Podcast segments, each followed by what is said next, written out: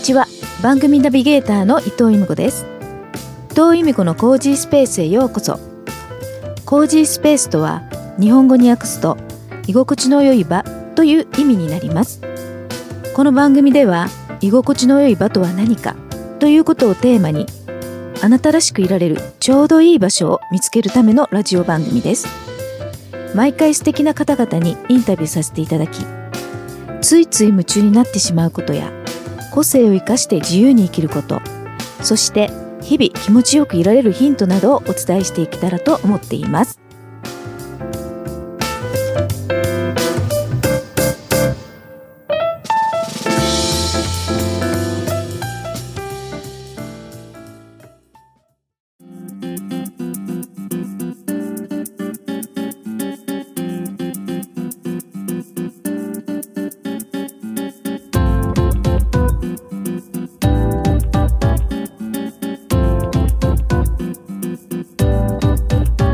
伊藤由美子のコージースペース第170回今回は2023年12月31日に配信するということで2023年のハイライトをこの番組のポッドキャスト編集者でもあるキミさんこと中江公弘さんとお話ししていますでは早速お聞きくださいさあ、ゆみこさん。はい。 2023年の12月31日に配信するこのエピソード、はい大晦日ということで、早いはい、早いですよね。早あの、1年の振り返りをちょっとやっていきたいなと思うんですけども、うですか振り返れるか なは振り返りましょう。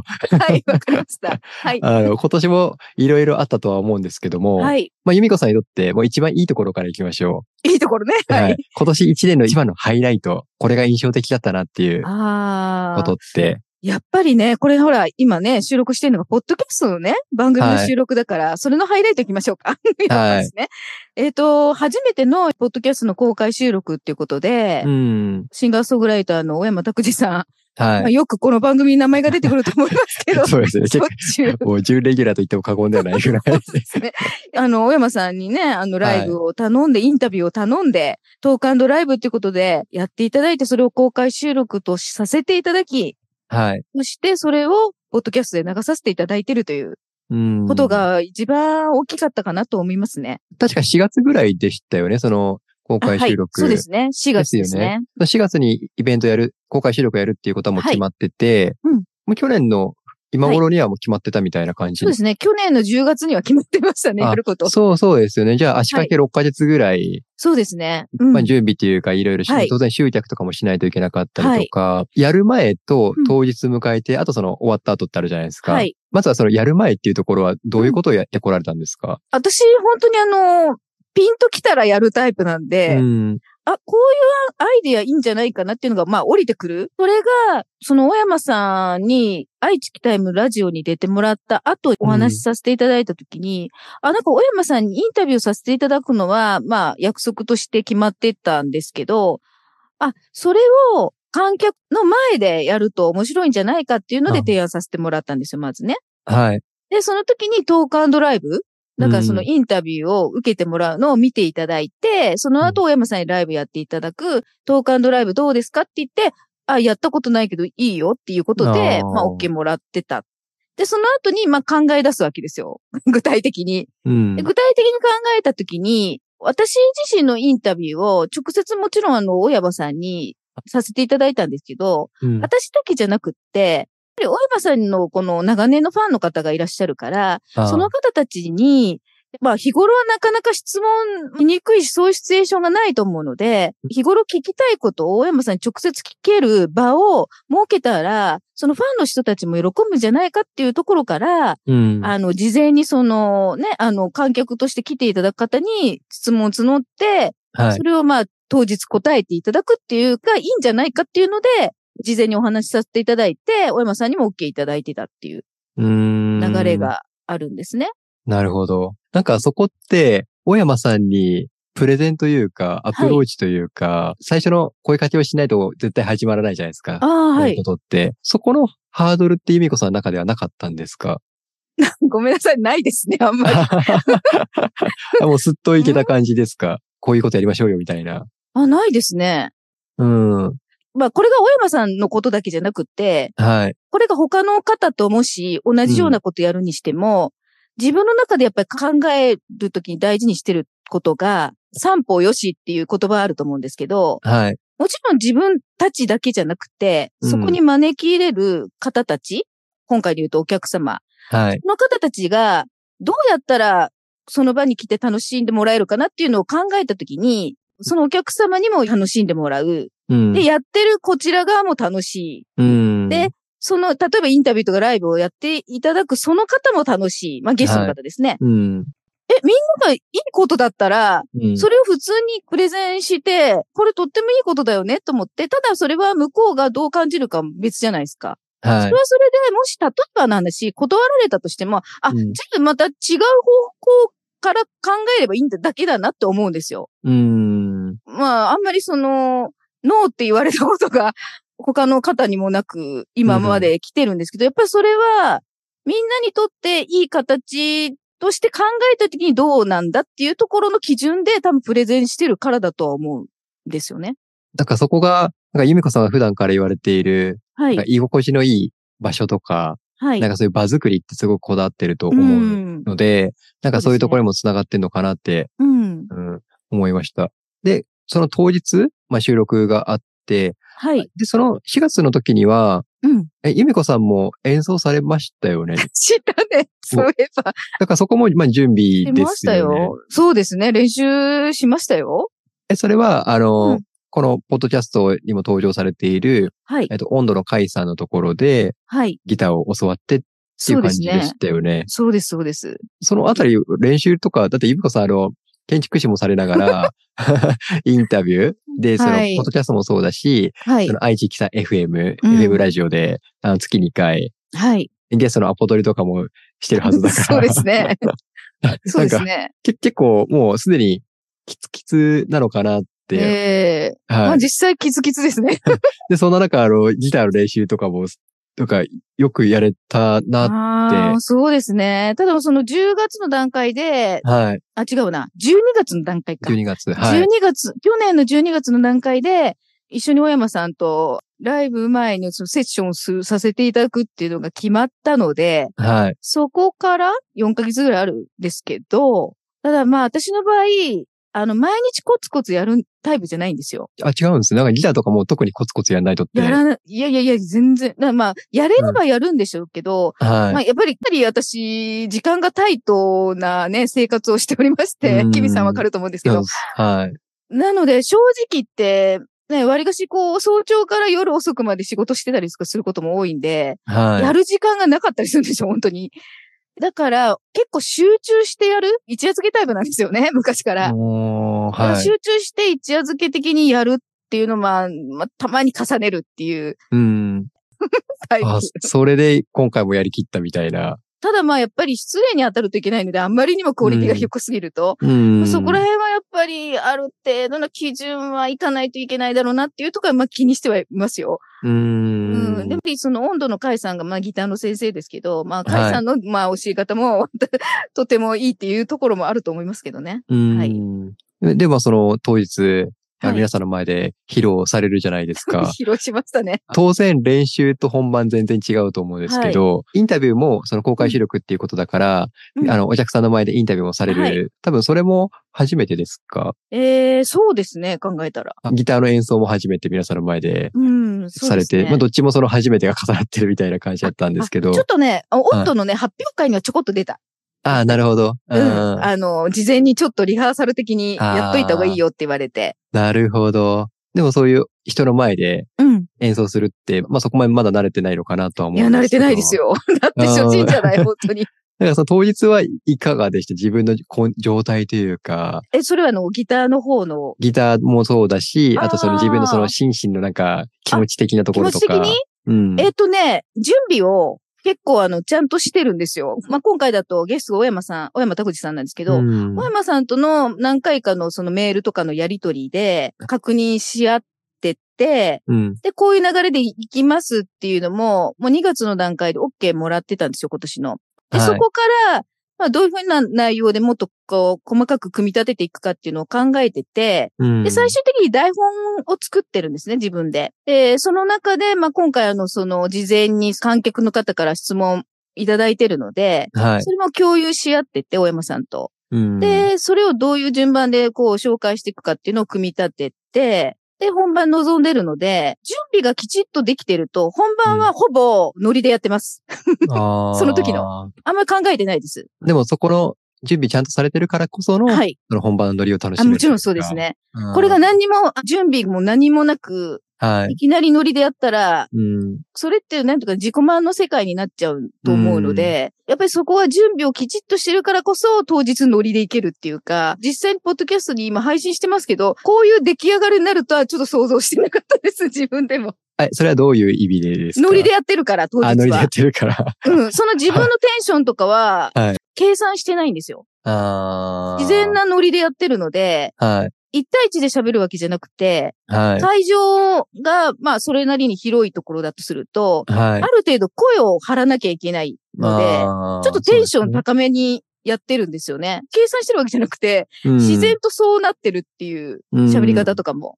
っていう感じ。うんですね。やってみて。あ、ちょっと僕もその大勢の人前で何かをするっていう経験は久しくやったこと、やってないからですけど、特に小山さんとか、そのミュージシャンの方とか、その舞台に出て、ライブでパフォーマンスされる方って、はい。それを毎回のように味わってるってことなんですようね。ーんそうですよね。 考えたらね。なんか大きな会場の時もあれば、ななんか数人しか入れない場所もあったりとか、はいなんかいろんな場所でやられてきてると思うので、はい。なんかそこの場所場所に合わせて、でう、んその場でも、まあ、多分ノリですよね、まさしく。そうだと思います。うんあーなんかそれを、小山さんですね、今回で言うと。はい小山さんと同じ経験を今回、ゆうこさんはされたんだなって思 って、私も、すごいですよね。考えたら、プロミュージシャンの人とね。はい、すごいと思います。うん。これなんか本当に怖いもの知らずだなと 思う。本当に。それをこう、ね、無事4月のイベントをやり終えて、はい。まあ、その後も、小山さんもはじめ、まあ、いろんな方にご出演、あの、ポッドキャストされていって、まあ、僕も、ここ2年ぐらいですかね、由美子さはんのい番組編集させていただいていて、最初の方と比べて、うん。ミュージシャンの方ですかね、音楽関係の方うん。がやっぱ増えてるようなイメージがあーあるんですけど。も、あ由美子さん、ゲストの方とか、ノリで決めてるみたいなところも、 そうですねあるかもしれないんですけど、うん、はい。とはいえ、うんなんかそのミュージシャンの方が増えてるっていうのは、なんかこう、こう意識してるんですかいや、ほぼ意識しないですね。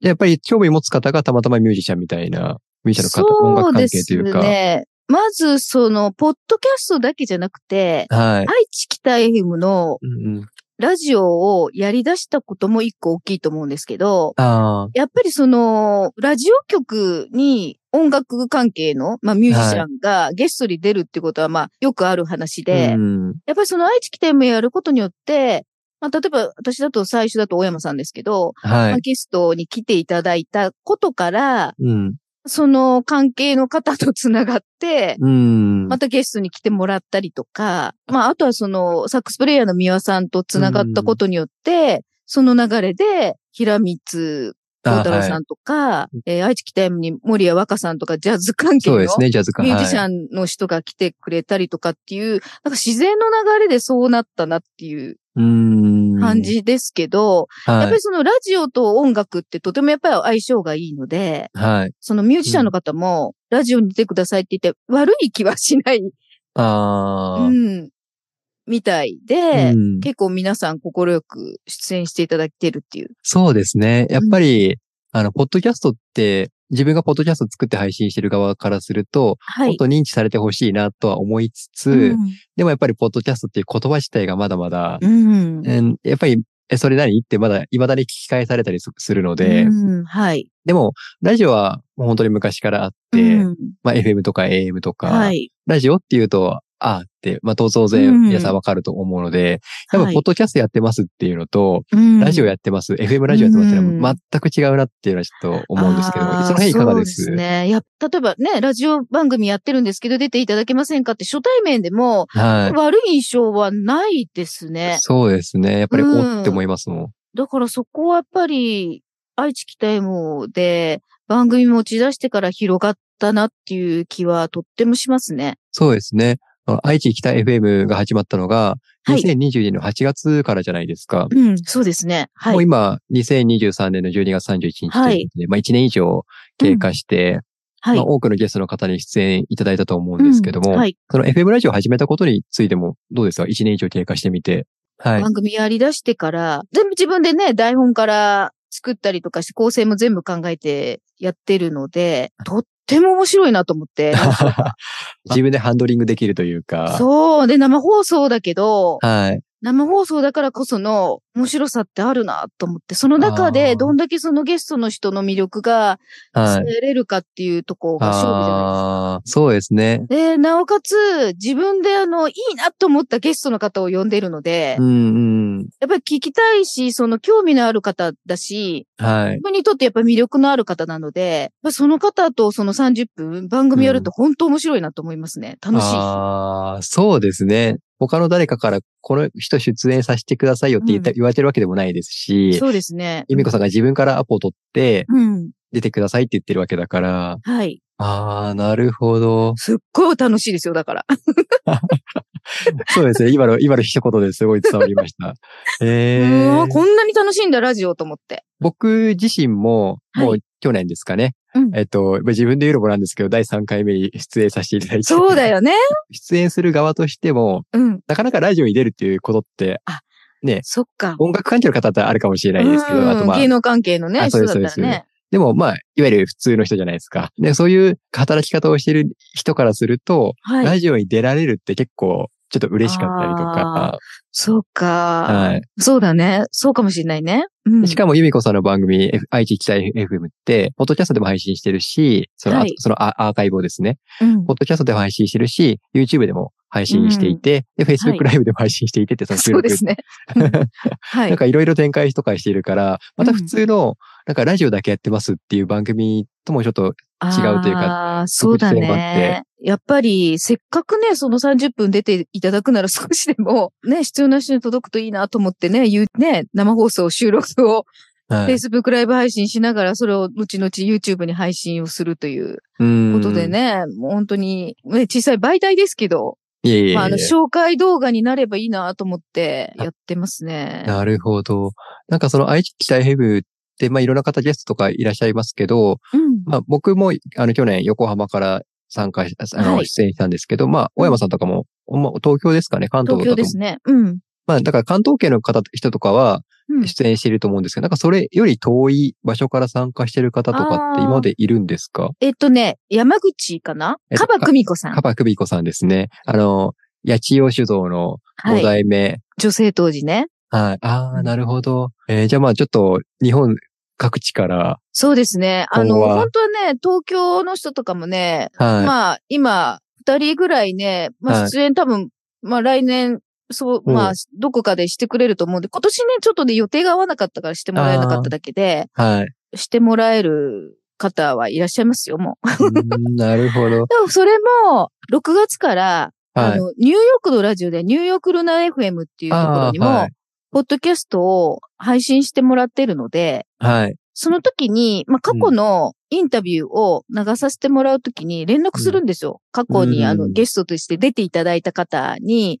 はあい。の、インタビューをニューヨークから流してもいいですかっていう連絡をうん取ることによって、 また、愛知期タイムにも来ていただけるっていう流れができてるなーって今思ってるんですよね。うーん、なるほど。うあんなんかちょっといろいろ展開がうん。広がってて、ちそょっとうまでたすね。 2024年以降も楽しみな感じがしますね。そうですかね。 もうちょっえとね、よ、予想ができない自分で も。ー。いやでもそのノリとかうん直感っていうんですかね。まあそれはで展開してきた結果が今こうやってあ、そうです結んでいね。るというか。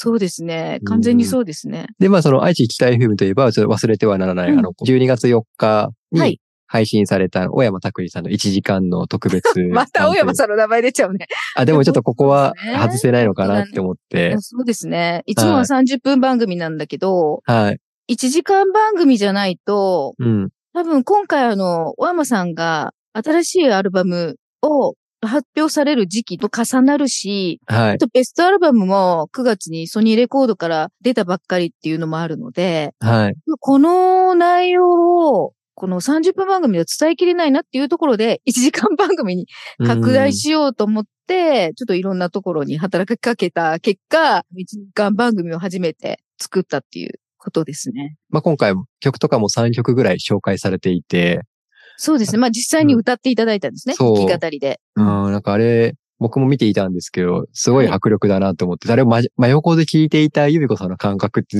どうなんだろうなって思って、あああ、でも、いつも30分でも2曲歌ってもらってますけ ど、小山さんには。ま あそうですね。でもまあ今回はあのそうです40ね周年もかかっていたりとそうですねか、はで、3曲歌っていただいてい。、はい。それも選曲もリクエストしてくださいって言われてるので、あーまあ、あの、私がこう、どうしようと思っていろいろ考えた結果の3曲なんですけど、あー。え、その選曲の基準は何かあったんですかまず、うんまあ、。今回だから先ほども言いましたけど、オリジナルアルバムが出る。うん。えーそして、ウェルというベストアルバムがソニーレコードから9月に出た、あ、ウェル2ですね。ウェルスで、ウはェいル、それに伴って、ウェルという、6年前に出たベストアルバムもソニーレコードから再発売されるってことが決まってたので、あ決まってる、決まってたかも出てたので、はい。そこから1曲ずつ歌っていただくのはいいんじゃないかっていうところで、うん。遡っていったんですよね。大山さんの40年をはい。新しいところからだんだんと昔の曲に行ったら面白いんじゃないかっていうところで、そのそれぞれのアルバムから一曲ずつ、じゃあどれにしようっていうところでちょっと悩みましたね。うんそこは。で先ほどのね、あの、あの、キミさんの質問ありましたよね。はい。隣で聞いててどうなんだっていう。そう、そこもどうだったのかなって、迫力たるや、迫力ありますもの。やっぱり、本当にカラオケとは違うので、もうそうですよね。なんかもちろん音の振動がとか、空気感とか。そうですね。やっぱり魂込めて歌ってるのがわかるんですよね。あで、あの、今回3曲歌ってもらった特にあの2曲目は、あ。はい。かなりあの、大山さんにとっても思い入れが強いっていうのも分かってて、うん頼んでるので、はい。エネルギーっていうのは、ちょっと特別なものかな、なんていうのもう簡単に言うと本当に感動するっていううーか、ん。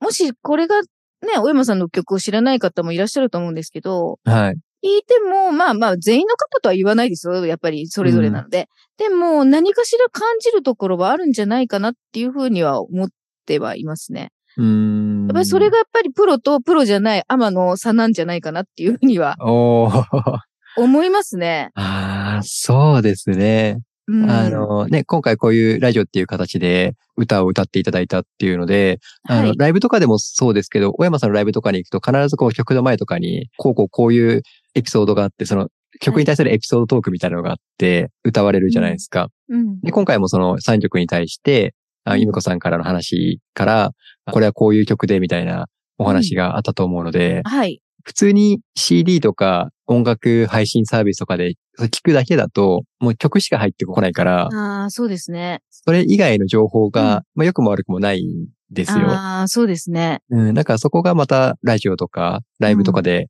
曲を聴ける時の魅力なのかなって。うん。そう思いますね。うんあ、の、歌う方って、聞かれないと喋れないじゃないですか。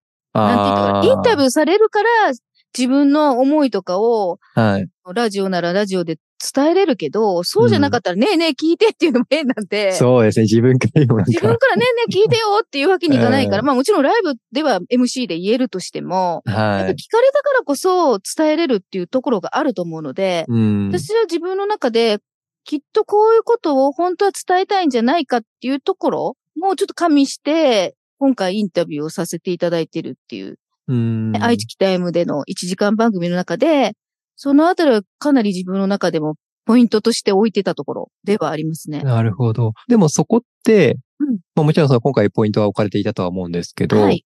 あの、まあ日頃の由美子さんがされているインタビューでも根本的には同じことなのかなとはちょっと思ったんですけど、うん、はい。相手のことを、まあ引き出すって言ったらちょっとあれかもしれないですけど、はい。まあ興味はあることを聞く中で、うん。相手の方も普段自分がなかなか言えないこととかをその場うで聞かれることによって言えたりとかっていうのがうんあると思うので、なんかそこが、まあ、インタビュアーとしての価値の一つなのかなって、うんインタビュアーが、インタビューを、インタビューの価値か、インタビューの価値の一つなのかなって、うん。はい、思います。そうですよね、きっとね。うん。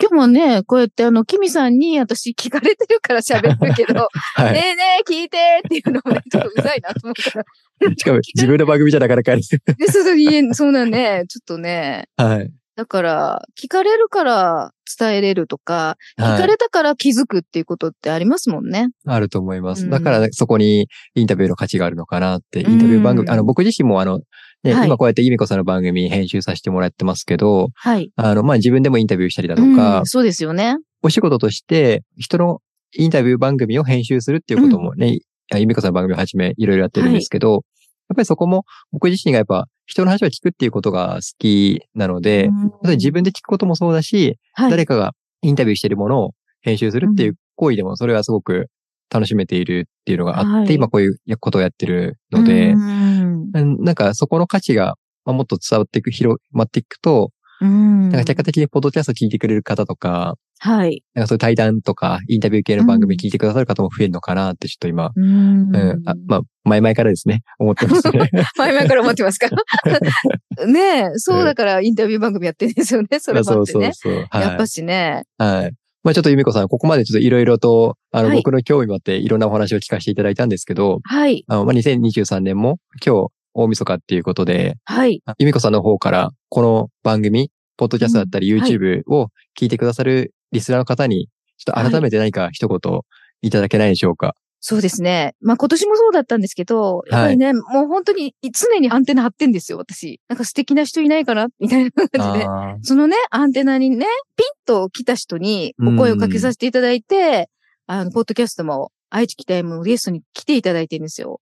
で私の中でね、やっぱりとっても素敵な人だなっていうことでご紹介してるので、まずはその方のパーソナルの部分、ちょっと他の番組の見せないような、ちょっと素顔がーあー。垣間見れるような、その番組作りを意識してたりとかして、もうとにかく自分が、私がね、もう本当に楽しんでやってるっていうところから楽しい番組作りができるんじゃないかっていうところとうん、やっぱりそのインタビューとか、まあそのゲストの話の中で自分が本当にフラットでいるっていうことあうの、ん肩に力を入れずに、フラットでいることによって、その肩のパーソナル部分が引き出せるんじゃないかなと思ってるので、はい。とても自分の中で自然体でやってるんですよね。だから楽しくもやってるし、自然体でやってるので、きっと、まあ、あの、おそらく、そのゲストの方も楽しんで、インタビューに答えていただいてると思ってるんですよ。でで、それを聞く方もきっと、楽しい気分になっていただけてるんじゃないかと思って、やっておりますので、まあ、引き続きね、そこは、やっ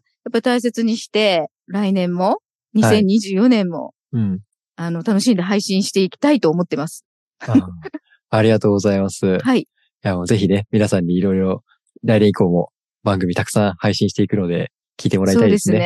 はいまあね、小む小難しい話はね、あはの、他の番組に任せて、あ んまり私ね、小難しい話自分が苦手なんで、い。はいあ。の、わかりやすく楽しく、あの、 ねうんあのシンプルな話を、はい。でも、そうは言っても、結構、よくよく考えたら深いぞ、この話っていうようなここと。で、あの、やっていけたらいいと思ってます。はい。はいありがとうございます。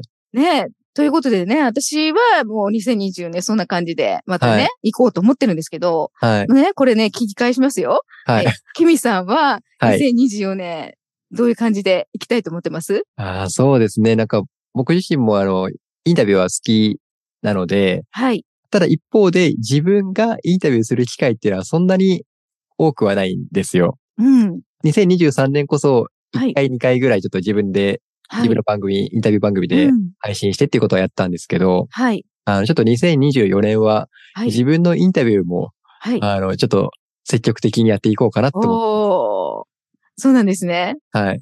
楽しみですね。今、はいゲストとか浮かんでます一応何人かは浮かんでます。ああ、そうなんです ね。じゃあ、それをもう実行に移すだけですね。はい。それをやっていこうかなって思います。いいですね。やっぱはいインタビューするってことは、その人の話をダイレクトに自分が聞けるので、ね、そこの、なんかやっぱり、こう楽しみってありますもんね。うん、そうですね。そこはやっぱり、や実際やってみるうん価値もそこにあると思いますし、はい。はい。そうですね。うん。ね、本当にね、 あの、いろいろ今日あの、聞いていただいたので、まあ、聞いていただいたからこそ私も喋れましたので。 はい。ね、お互いもう2024年、はい。ますます、ちょっと積極的にね、動いていきましょうか。はい、動いていきましょう。はい。でありがとうございます、キミさん。はい。また、2024年もよろしくお願いします。こちらこそよろしくお願いします。そして、あの、聞いていただいてるリスナーの方、2024年もどうぞよろしくお願いします。番組をまた聞きたいなと思っていただいた方は、ポッドキャスト音声アプリのフォローボタンをポチッと押していただくと、新しく配信されたものがスムーズに聞けますので、番組登録もよろしくお願いします。この番組は、音楽事務所ロイスタープロダクションの提供でお送りしました。それでは次回もお楽しみに。伊藤恵美子でした。